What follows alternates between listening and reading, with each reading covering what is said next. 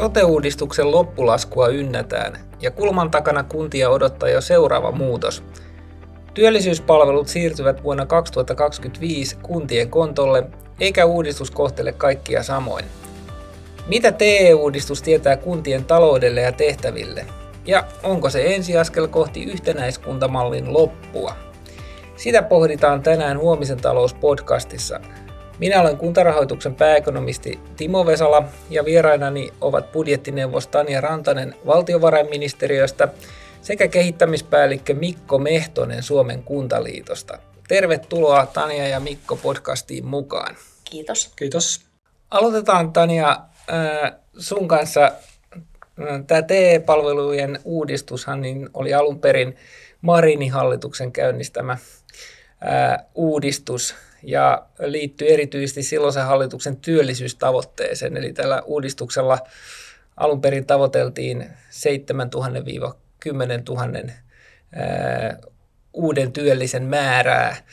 Ja tällainen ta- työllisyystavoite varmasti kelpaisi myöskin nykyiselle hallitukselle, jonka tavoitteena on lisätä työllisyyttä peräti sadalla tuhannella hengellä. Miten Tanja sä arvioit näitä työ, TE-uudistukselle asetettuja työllisyystavoitteita, että kuinka merkittävästä työllisyystoimesta tässä on kyse? Kyllä tätä voi edelleen pitää merkittävänä uudistuksena ja, ja, ja tavoitteena.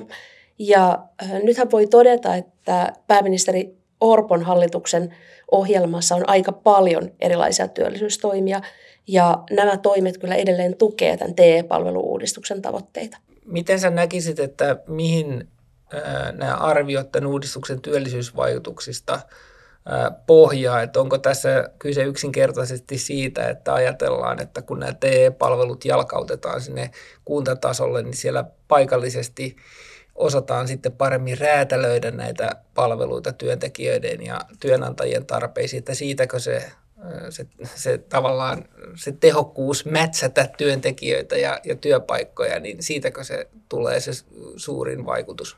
Se on uudistuksen toinen puoli. Eli haetaan niitä tehokkaampia tapoja työ, työ, löytää niitä sopivia palveluita ja tehokkaampia keinoja työllistää. Ja tietenkin paikallisella tasolla voidaan yhdistää elinvoimapalvelut, koulutuspalvelut näihin työllisyyspalveluihin. Mutta tämän uudistuksen keskiössä on, on tämä niin sanottu kannustava rahoitusmalli. Eli kuntien vastuuta työttömyysturvarahoituksesta nostetaan siten, että vastuu alkaa aikaisemmin ja nousee portaittain. Ja tämän mallin taustalla on ihan niin kuin tämä pohjautuu tutkimu- tutkimukseen. Ja sitten lisäksi kunnan vastuu työttömyysetuuden rahoituksesta ei nykyiseen tapaan katkea, jos työnhakija osallistuu tämmöisen niin kuin palveluun, työllistymistä edistävään palveluun. Okei, eli siinä on, on myöskin niin kuin tämä rahoitusmalli on se, se keskeinen, mitä kautta haetaan sitä vaikuttavuutta. Me puhutaankin siitä rahoitusmallista vähän tuossa myöhemmin, mutta ymmärsinkö oikein, että tässä haetaan myöskin sitä, että niin kuin työllisyyspalvelujen niin, niin tartuntapintoja muihin näihin paikallisiin palveluihin ja sieltä yritetään tämmöistä niin kuin synergian kautta sitten saada sitä yhteispeliä niin kuin muidenkin kuntien palvelujen kanssa. Kyllä, että yhdistetään tavallaan kaikki, kaikki se tietämys ja osaaminen, mitä se paikallisella tasolla on. Hyvä. No napataanpa Mikko nyt sitten sutkin mukaan tähän keskusteluun. Eli tämä työ- ja elinkeinopalvelujen järjestämistä aluetasolla, sitähän on nyt jo harjoiteltu joissakin paikoissa näissä niin sanotuissa työllisyyden kuntakokeiluissa, jotka käynnistyi silloin maaliskuussa 2021 ja jotka nyt jatkuu sitten ensi vuoden loppuun asti. Mitä sanot, että voidaanko näistä kokeiluista tehdä jo jotain johtopäätöksiä, että onko meillä näyttöä siitä, että nämä kokeilut olisi vahvistanut työllisyyttä? Joo, nämä kuntakokeilun tuloksethan tietenkin tulee viiveellä, että tämmöisiä mitään tarkkoja lukuja ei tästä ole, mutta on kuullut paljon hyvää sieltä kentältä, että siellähän puhutaan tästä niin kuin työllisyyden ekosysteemistä, mihin Tanjakin tuossa jo viittasi. Eli hyvää viestiä tullut siitä, että pystytään tosiaan yhdistää sitä, sitä palvelua näihin muihin paikallistason palveluihin esimerkiksi koulutukseen, toimiin järjestökentän kanssa ja myös sitten se yhteys sinne elinkeino, elinkeinopuolelle, eli se on, se on tässä se tavallaan ydin, millä tätä niin kuin pyritään hakemaan sitä vaikuttavuutta ja, ja tämmöistä viestiä on sieltä kuullut. Okei, eli näitä tämmöisiä niin kuin konkreettisia arvioita siitä, että kuinka paljon sitä ää, työllisyyttä vahvistavaa vaikuttavuutta tulee, niin sitä, siitä ei vielä kauheasti voida sanoa mitään, mutta, mutta näistä kuntakokeilusta on nyt kuitenkin jäänyt sitten ilmeisesti hyviä kokemuksia, käytäntöjä ja mahdollisesti jotain ongelmia, mitä osataan sitten myöhemmin välttää. Näinkö se on? No joo, siinä on tullut monia asioita esille, että näissä kuntakokeiluissa ehkä ensimmäinen niin sudenkuoppa oli se, että nämä työnantajapalvelut jäi sinne aluksi sinne TE-toimistojen puolelle, mutta nythän ne on niin kuin tässä, tässä niin kuin tulossa kunnille, että se on tavallaan korjattu. Mutta yksi sellainen asia, mikä siellä on tullut ilmi, liittyy tähän, tähän asiakaspalvelumalliin ja tähän pohjoismaiseen asiakaspalvelumalliin, että se on koettu siellä niin kuin liian normitetuksi ja, ja tota kankeeksi, että siinähän nyt sitten mahdollisesti on tulossa muutoksia, ainakin hallitusohjelmassa oli se kirjaus, että näitä normeja tähän niin kuin, lievennettäisiin tähän palveluprosessiin liittyen. että se on tietenkin tärkeää tämän, myös tämän ekosysteemiajattelun kannalta, että tässä annetaan sitten myös niitä vapauksia, kun ainakin jo tuossa viittasi tähän kannustavaan rahoitusmalliin, niin sitten, että annetaan ne täydet mahdollisuudet sitten myös toimia, toimia sillä vaikuttavalla tavalla siellä kunnissa – kunnissa. Ehkä yksi sudenkuoppa, mikä voi myös liittyä tähän, että irtäydytään liikaa siihen vanhaan, vanhaan jotenkin palveluun, palveluun että nyt, nyt on mahdollisuus sitten luoda siellä kunnissa uutta tämän osalta. Ja sitten ehkä yksi semmoinen haaste, minkä voisi nostaa tässä, se so, sotii nyt vähän tätä mun mainitsemaa ekosysteemi-sanaa vastaan, se, että sotepalveluthan nyt ei ole kunnilla. Että osalla niin näistä asiakkaista se työkyky voi olla niin kuin so, sotepalveluiden näkö, näkökulmasta niin kuin heikko, ettei pysty välttämättä vastaanottamaan sitä työtä tai ei niin kuin vastaa sitä työmarkkinoiden vaatimusta. Niin, että jos ei, ei ole sote, sotepalveluita kunnolla saatavissa, niin se voi, se voi olla haaste. Okei, eli, eli tässä mä nyt niin kuin kuulen, että, että tätä niin kuin normipurkua tarvitaan ja sitä toivottavasti tai mahdollisesti on tulossa, että annetaan sitten kunnille niin kuin mahdollisuus sitten, sitten joustavammin niin kuin tuottaa niitä palveluita, se, että miten ne paikallisesti parhaiten toimii. Ja nyt mä sitten kuulin tässä sun vastauksessa myöskin sen, että, että tässä kysytään mahdollisesti myöskin sitten yhteistyökykyä hyvinvointialueiden kanssa, kun siellä on se kytkös myöskin niihin sote-palveluihin. Näin, ymmärsinkö oikein? Joo, joo, sitä tarkoitin myös, että se, se on niin kuin tärkeä osa tätä, että varmasti sitten on saatavilla niitä sotepalveluita myös, että se näkyy sitten siellä äkkiä siellä kunnan puolella sitten sakkomaksuissa ja näin, että jos on niitä työllistymisen esteitä siellä, siellä toimintakyvyn puolella, joihin ei sitten saada palvelua. Joo, ilmeisesti on kuitenkin niin, että, että kunnissa tämä uudistus on voittopuolisesti kuitenkin otettu suhteellisen kivasti vastaan. Että tehän Kuntaliitossa kysyitte tuossa kesän korvilla kuntapäättäjiltä heidän mielipiteitään TE-uudistuksesta ja, ja lähes 80 prosenttia vastaajista suhtautui uudistukseen positiivisesti ja vain 3 prosenttia näki sen selvänä heikennyksenä nyky, nykytilanteeseen. Tämä saattaa ehkä kuulostaa vähän yllättävältä, että kunnat on näin mielissään ottamassa lisävastuuta harteilleen, mutta tota, ää, miksi näet, että tämä on vastaanotto ollut näinkin positiivista? Joo, tämä pitää paikkaansa. Kuntaliitto teki tämän kyselyn ja valtaosa niin kuin kuntapäätteistä tosiaan suhtautuu todella positiivisesti tähän uudistukseen. Tässä on niin kuin muutamia pointteja tullut esille, miksi tätä niin kuin on haluttu. Että ensinnäkin kunnissa on nähty, nähty että tämä uudistus ihan konkreettisesti parantaisi niitä työvoimapalveluita, siis nykyisiä työvoimapalveluita. Eli nähdään, että kunnilla olisi niin paremmat edellytykset hoitaa tätä palvelukokonaisuutta. Sitten toisekseen tämä asia nähdään tärkeänä sen uuden kunnan roolin näkökulmasta, nyt kun sote on poistunut kunnilta ja tämä kunta, kunta on niin käsitteenä hakenut vähän rooliansa, niin tämä elinvoima ja elinvoimapuoleen liittyy niin vahvasti tämä työllisyys ja elinkeinopalvelut, että se nähdään niin siihen, siihen kokonaisuuteen nähden tärkeänä. Ja sitten kolmas ihan konkreettinen asia on se, että tässä annetaan kunnille paremmat mahdollisuudet vaikuttaa itse niihin työttömyyden sakkomaksuihin. Eli kunnathan on niitä joutunut jo aiemminkin maksaan, mutta sitten nyt on ainakin teoriassa paremmat mahdollisuudet vaikuttaa siihen, että jos onnistutaan työllisyydessä ja vähentää työttömyyttä, niin sitten kulut laskee. Aivan. Mä luulen, että näihin sakkomaksuihinkin vielä tässä palataan, mutta tota, tekee mieli tehdä tässä on ehkä sellainen pieni koukkaus tuonne niin hallitusohjelman puolelle. Tässä on jo tavallaan tunnistettu, että tällä TE-uudistuksella on monenlaisia yhtymäkohtia yhtäältä hyvinvointialueisiin soteen ja sitten näihin kuntien muihin palveluihin, mutta miten sitten tämä, että kun hallitusohjelmassahan nyt tässä uuden hallituksen ohjelmassa esitetään varsin tuntuvia muutoksia työttömyysturvaan, että erityisesti siellä ansiosidonnaisen työttömyysturvan puolella tulee monia merkittäviä tiukennuksia, mutta sitten myöskin työttömyysturvan lapsikorotukset on poistumassa ja niin sanotut suojaosat poistuu.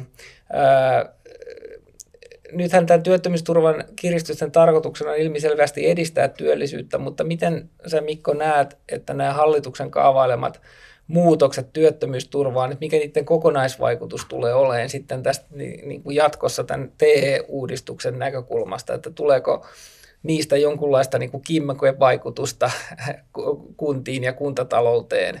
Esimerkiksi nyt sitä kautta, että jos TE-palveluiden kysyntä kasvaa. Joo, tämä onkin oikein hyvä kysymys. Tässähän tulee niin kuin monenlaisia vaikutuksia, eli, eli nyt viittasit näihin, näihin tota, uudistuksiin, joilla pyritään niin kuin vaikuttaa näihin yksilötason kannustimiin ja ihmisten käyttäytymiseen, esimerkiksi just sitä ansiosidonnaisuuden heikentämistä ja vaikka työssäoloehdon koventamisen kautta. Tässä niin kuin on, on useita, useita vaikutusketjuja. Tämmöiset niin kuin staattiset vaikutuksethan on itse asiassa näiden uudistuksen osalta niin hieman kuntatalousta heikentäviä, että se tulee niin kuin käytännössä sitä kautta, että kun tätä ansiosidonnaista heikennetään, niin nämä kuntien muut tai muut etuuskulut siis kasvaa, mihin kunnat, kunnat niin kuin tulee rahoittajina mukaan, esimerkiksi toimeentulotuen kautta. Sitten toisaalta tämä ansiosidonnaisen heikentäminen näkyy niin kuin heikentyvinä verotuloina ja se työssäoloehdon koventaminen tulee hieman lisäämään näitä kuntien sakkomaksuja. mutta sitten tässähän on tota, mm, arvioitu, tai oli siinä hallituksen esityksessä, että nämä, nämä muutokset lisäisivät työllisyyttä 20 000 hengellä. Että jos nämä niin, kuin niin sanotut dynaamiset vaikutukset toteutuu, niin silloin, silloinhan tämä varmaan itse asiassa muuttuu, muuttuu tota positiiviseksi kuntataloudelle, varsinkin kun otetaan huomioon tämä kannustava rahoitusmalli, joka, joka on niin kuin sitoo tämän kuntatalouden jatkossa tai tämän niin kuin, TE-kokonaisuuden sinne kuntatalouteen entistä, entistä tota, vahvemmin. Mutta sitten tässä yhteydessä voisin yhden asian nostaa, että nyt kun näillä uudistuksilla pyritään vaikuttaa vahvasti näihin yksilötason kannustimiin, niin sitten on niin hyvä ymmärtää se, että se työttömien asiakaskunta on itse asiassa aika heterogeeninen joukko, että siellä on niin osa siitä porukasta on kyllä sellaisia, johon, joiden käytös varmasti muuttuu näillä yksilötason kannustimilla, mutta sitten osa tästä asiakaskunnasta on sellaisia, että heitä on niin kuin, äm, hy, hyvin vaikea saada työelämään. Et sitten jos, jos niin kuin painostetaan yksilötasolla, niin nämä henkilöt saattaa sitten jäädä helposti sinne, sinne asiakkuuksiin pyöriin, pyöriin ja sinne sakkomaksujen korkeimmille portaille. Et siinä on hyvä niin tavallaan tunnistaa se, että, että ne ihmiset on niin kuin oikeilla etuuksilla ja kehen, kehen tämmöiset kannustimet sitten puree, että se ei välttämättä siihen koko porukkaan Joo, toi on, toi on varmasti hyvä, hyvä nosto, että siellä on työttömyydessä se kova ydin, joka tota, ei välttämättä ole kovin lähellä sitä työllistymistä, vaikka, vaikka tota, no, niin olisi minkälaista ää, porkkanaa tai, tai keppiä kannustamassa että nämä kannustinvaikutukset on, on, on varmasti tosiaan vain osaan työttömiä, jotka sitten niin, niin pystyy joustavammin siirtyy sitten työmarkkinoille takaisin. Mutta nyt kun sä puhuit tuosta tai viittasit taas tähän rahoitusmalliin, niin tota, voitaisiin Tanjan kanssa sitä, siitä jatkaa. eli voisit sä Tanja jollakin tavalla kiteyttää sitä, että, että miten tämä rahoitusmalli on nyt sitten muuttumassa, ja kun puhutaan, että siinä luodaan myöskin kunnille kannustimet hoitaa paremmin sitä alueen työttömyyttä, ja, ja tarkoittaako tämä nyt sitten samalla sitä, että, että jos sitten se työllisyyskehitys on alueella pettymys, että siitä sitten tulee tosiaan niitä sanktioita, ja, ja paheneeko ne kuntien kohtaamat sakkomaksut sitten sellaisessa pettymystilanteessa? No, äh, tässä lähtökohtaisesti kuntien rahoitusvastuuta työttömyysturvasta noin kaksinkertaistetaan. Ja, ja ota, tarkoittaa yksinkertaisesti sitä, että kannustin toimii sillä tavalla, että jos kunta onnistuu vähentämään työllisyyttä, niin se hyötyy siitä myös taloudellisesti. Eli nämä niin sanotut sakkomaksut pienenevät. Ja, ja ota, nykyiseen verrattuna merkittävin muutos on varmasti se, että kunnan rahoitusvastuu alkaa aikaisemmin, mutta tosin pienempänä ja nousee portaittain. Ja, ja sitten se, että se rahoitusvastuu ei katkea niihin työllistymistä edistäviin palveluihin, kuten nykyään. Eli jos työttömyys pitkittyy, niin sitä suurempi on se kunnan rahoitusvastuu. Kyllä. Joo. No miten sitten semmoisessa tilanteessa, että jos kuntaa kohtaa joku sellainen ikävä tapahtuma, että esimerkiksi alueen joku merkittävä työllistäjä sulkee toimipisteen tai tehtaan ja tulee paljon sitten kerralla niin kuin työttömiä, niin onko tässä vaarana, että tämä uusi rahoitusmalli ikään kuin lyö lyötyä, eli, eli tota, kunta joutuu ottaa kolauksen paitsi verotulomenetyksenä, niin sitten vielä, vielä ekstra tämmöisenä rasitteena tulee sitten tämän rahoitusmallin tuomat niin kuin sanktiot. Niin miten tällaisessa tilanteessa sitten niin kuin tämmöisessä niin kuin tupla-iskutilanteessa tavallaan niin kuin kunta selviää? Tai otetaanko se huomioon jollakin tavalla sitten erityisesti? No, äh, tässä perusrahoitusmallissa sitä ei oteta huomioon. Ota, äh, negatiivista vaikutusta sen kunnan talouteen pehmentää se, että se rahoitusvastuu työttömyysturvasta, eli ne sakkomaksut alkaa juosta sitten, kun työttömyyttä on kestänyt kaksi, noin 20 viikkoa. Ja jos ajatellaan, että nämä on pitkiä prosesseja, että ilmoitetaan vaikka jonkun tehtaan sulkemisesta, niin siinä on kunnalla myös niin kuin aikaa sopeutua. Mutta kyllä se tarkoittaa, tarkoittaa sitä, että pitää niin panostaa siihen, miten alueella luodaan uusia työpaikkoja – ja, ja äh, jatkossakin, niin kuin nykyään on, on käytössä tämä äkillisen rakennemuutoksen tukikunnille, ja se on jatkossa myös työkaluna olemassa. Eli sehän tarkoittaa sitä, että valtio tukee sitä, että, että pyritään löytämään tämmöisiä kohdennettuja äh, siihen kulosenkin tilanteeseen mitotettuja työllisyys, elinkeino ja aluekehitystoimia, joilla pyritään niin edistämään sitä uusien työpaikkojen syntymistä sillä alueella. Ja sitten jos kunnan tilanne, talouden tilanne menee oikein heikoksi, niin edelleen on olemassa käytössä peruspalvelun valtioosuuteen liittyvä harkinnanvarainen valtioosuuden korotus. Aivan. No mites Mikko, kun tällaisissa, jos joku iso työllistäjä sulkee tehtaan esimerkiksi, niin siinä ei välttämättä ole kysymys kuitenkaan yleistaloudellisesta heikosta suhdanteesta, mutta tämän TE-uudistuksen yhteydessä on paljon puhuttu siitä, että kuntatalous, joka perinteisesti ei ole ollut kauhean suhdanneherkkä, niin tämä uudistus nyt uittaa sinne kuntatalouteen suhdanneriskiä, niin osaisitko avata vähän näitä mekanismeja, että, että miten se tapahtuu ja että kuinka näet sä, että tämä on niin kuin merkittävä tämmöinen tämmöinen tota, suhdanneriskin lähde myöskin ää, kuntataloudelle, jonka ennakointi olisi jollakin tavalla vaikeaa tai, tai siihen varautuminen toisi niin kuin haasteita kunnille?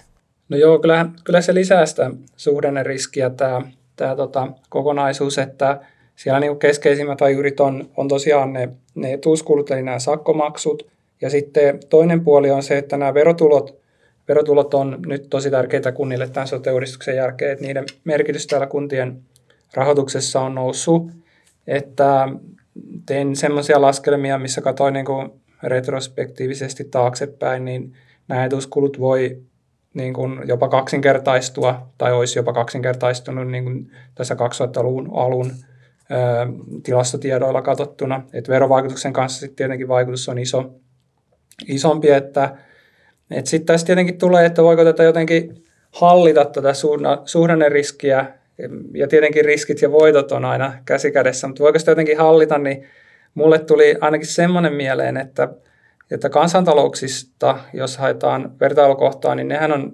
resilienttejä, joilla yrityssektori on jakautunut niin kuin useille eri toimialoille.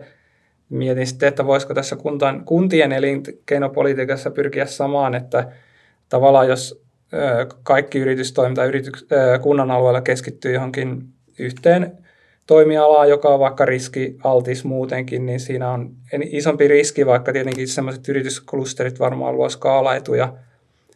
Tosin en tiedä, onko kunnilla niin varaa valita, mitä yrityksiä sinne tulee, että varmaan kaikki kelpaa, mutta tämä on ainakin hyvä tiedostaa, että, että mi, miten, miten sitä niin kuin riskiä, jos siihen pystytään jotenkin vaikuttaa, niin se on aina positiivista. Ja sitten tietenkin yksi asia on, on se työ, työllisyysalue, kun tässä on tämä järjestämisvastuukriteeri, että miten siellä on sovittu sitten näistä kustannusten jakamisesta. Siinähän on vähän erilaisia tapoja, miten on jaettu, mutta sinnehän olisi voitu miettiä semmoista omaa vähän niin kuin vakuutusta, että ottaako se työllisyysalue jotenkin vastaan tämmöisiä, tämmöisiä niin kuin, shokkeja sitten vai tuleeko se aina sille yksittäiselle kunnalle, että tässähän on ihan täys sopimusvapaus sitten kunnilla. Tämähän onkin mielenkiintoinen näkö, näkökulma. Ja me itse asiassa voitaisiin nyt mennä tähän TE-palveluiden järjestämisvastuuseen ja niihin kriteereihin. Tämän uudistuksen jälkeen työllisyyspalveluita järjestää kunta, jonka alueella on vähintään 20, 20 000 asukkaan työikäinen väestö. Ja sitten jos kunnassa työikäisiä tätä vähemmän, niin sitten tästä TE-palveluiden järjestämistä pitää sopia yhteistyössä muiden kuntien kanssa. Ja ilmeisesti, näin mä olen ainakin ymmärtänyt, että tyy- tyypillisin tapa järjestää palvelut on niin sanottu vastuukuntamalli, jossa sitten nähtävästi se alueen suurin kunta ottaa TE-palveluista järjestämisvastuun ja ja käytännössä sitten laskuttaa alueen muita kuntien palveluiden käytöstä, niin näinkö se menee ja onko, onko tämä niin kuin se ylivoimaisesti tyypillisin malli, mihinkä nyt sitten ollaan menossa? Ja onko tälle vastuukuntamallille jotain sitten muita vaihtoehtoja? No joo, noin 45 aluetta on syntymässä, että on kuullut vain yhdestä kuntayhtymästä, joka olisi tulossa ja tietenkin on muutamia alueita, joissa on niin kuin yksittäinen kunta, että, että ne on sitten, ei ole vastuukunta, mutta on, on niin kuin yksin toimiva. Mutta tota, joo, tämä, tämä on dominoinut, dominoinut tämä vastuukuntamalli tässä ja, ja tota, mitä siihen voi syntyä haasteeksi ehkä se, että, että jos tämmöinen, syntyy tämmöinen keskuskaupunki ja ympäryskunnat asetelma, ja ylipäätänsä, jos kunnilla on erilaisia intressejä ja valta-aseman suhteen voi tulla sitten kitkaa. Ja mahdollisesti se, että jos työttömyyden rakenne eroaa tosi paljon kuntien välillä, niin toisella on vaikka enemmän pitkäaikaistyöttömiä ja toisella sitten on alhainen työttömyys, niin miten se työllisyysalue saadaan motivoitua niihin, hoitaa niitä kaikkia, kaikkia yhtäläisesti ja miten ne kulut sitten jaetaan, niin tästä tästä voi tulla tota, sitten kitkaa siellä alueella, että ja joillakin alueilla on tosiaan myös poikettu siitä työssäkäyntialueesta, mutta ainakin sitten muutamalla on kuitenkin, jos on syntynyt useampi työllisyysalue siihen työssäkäyntialueelle, niin on sitten sovittu siitä yhteistyöstä näiden eri työllisyysalueiden kanssa.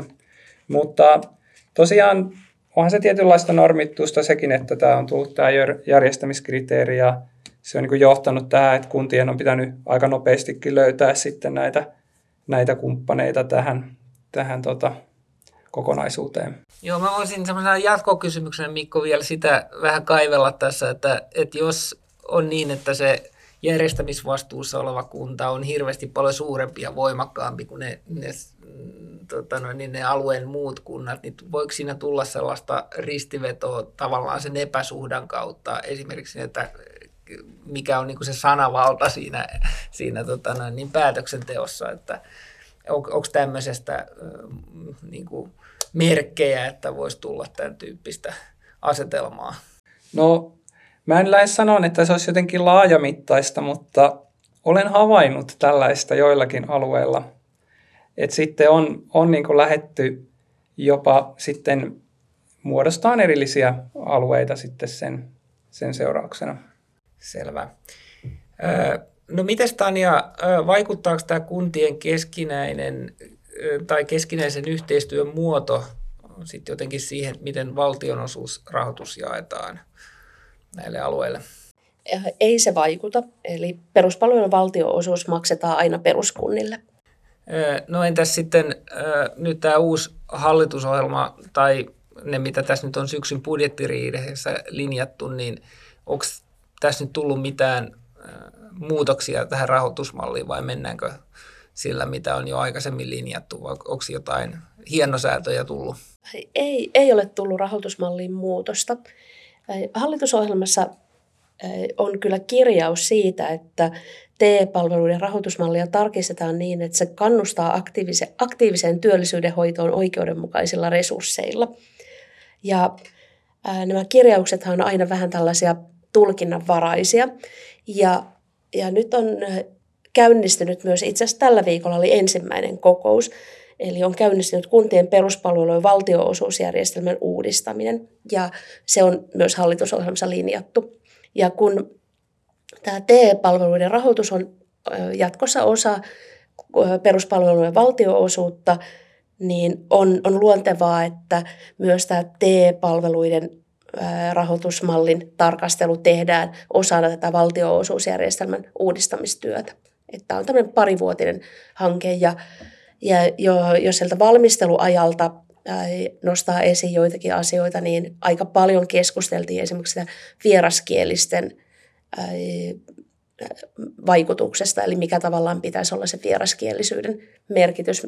No, se koskee niin koulutuspalveluita, mutta, mutta myös näitä TE-palveluita. Että se on ehkä yksi sellainen asia, jonka painoa, painoa arvioidaan. No miten sitten, kun me ollaan nyt puhuttu tavallaan näistä niin kuin suhdanneriskeistä ja sakkomaksuista, niin miten sitten, jos työllisyys kehittyykin suotuisasti ja, ja tota noin, niin, ää, syntyykin tavallaan alueelle sitten hyötyä, niin, niin miten sitten nämä vähän niin kuin lainausmerkeissä voitot jakautuu alueiden sisällä kuntien kesken, että onko nämä kaikki siis ihan sellaisia niin kuin sovittavia asioita sitten siellä, esimerkiksi nyt siinä vastuukuntamallissa, että miten, miten nämä toisaalta sakko, sakkomaksut ja toisaalta sitten hyödyt niin kuin jakautuu. No joo, ne on, ne on sovittavia asioita. Itse asiassa myös ne sakkomaksut, mutta vaikka ne tulee niin kuin lähtökohtaisesti kuntien maksettavaksi.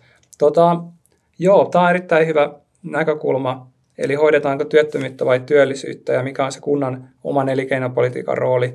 Nämä alueet on pääosin sopimassa tai tulee sopiin tästä niin kuin kulujen jaosta niin tämmöisellä tasapainotetulla mallilla, missä ne VOS-kriteerit otetaan siellä työllisyysalueella niin kuin kuntien väliseksi kustannusten niin kuin jakotekijäksi. Silloin tavallaan puolet menisi yhteisvastuullisesti ja puolet sitten aiheuttamisperiaatteella kustannuksista, mutta myös voitoista. Eli tosiaan siellä vaan ihan, ihan joku, oliko yksi tai muutama alue olisi päätymässä johonkin muihin jakotekijöihin. Tämä on dominoinut tosi paljon. Tätä on niin hyvä katsoa kyllä myös tämän työllisyyden kautta ja avoimien työpaikkojen.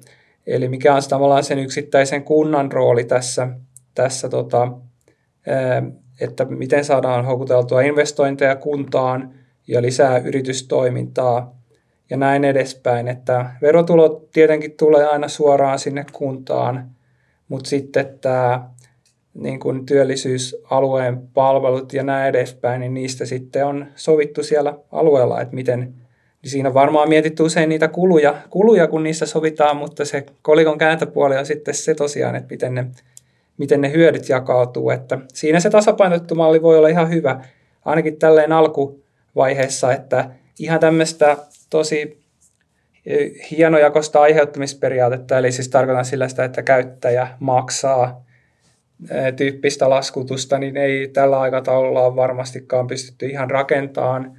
Siellä jotkin alueet on irrottanut jotkun osat siitä kokonaisuudesta siten, että kunnat maksaa itse sen oman osuuden, mutta suurin osa kuluista kuitenkin jaetaan sitten alueen kesken. Että nämä ei ole ehkä ihan silleen tuotteistettavissa suoraan, että voisi vois olla semmoinen käyttäjä kautta hyötyjä maksaa malli, mutta tasapainotulla mallilla on edetty pääosin. Selvä. Puhutaan lopuksi vielä siitä, että mitä TE-uudistus tietää kuntien tulevaisuudelle.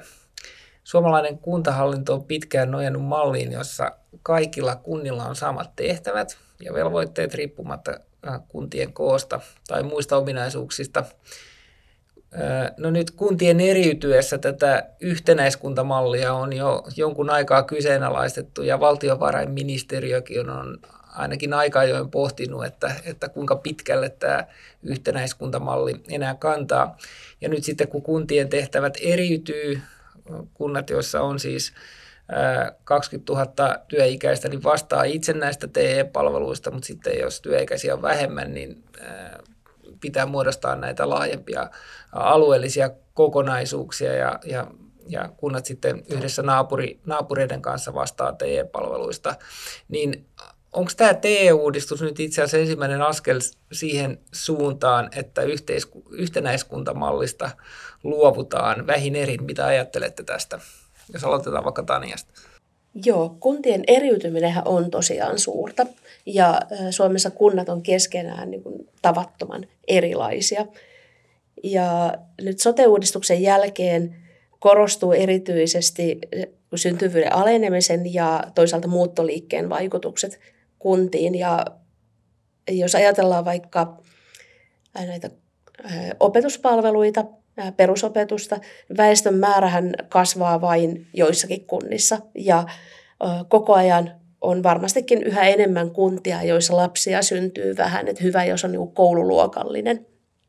Ja kyllä uskon, että edessä on tilanne, että jos joudutaan miettimään, miten pystytään järjestämään laadukas perusopetus kaikkialla Suomessa. Ja kuitenkin perusopetus on niin todella niin tärkeä palvelu, että se rakentaa niin kuin meillä niin kuin tämän koulutuksen kivi, koulutuspolun kivijalka.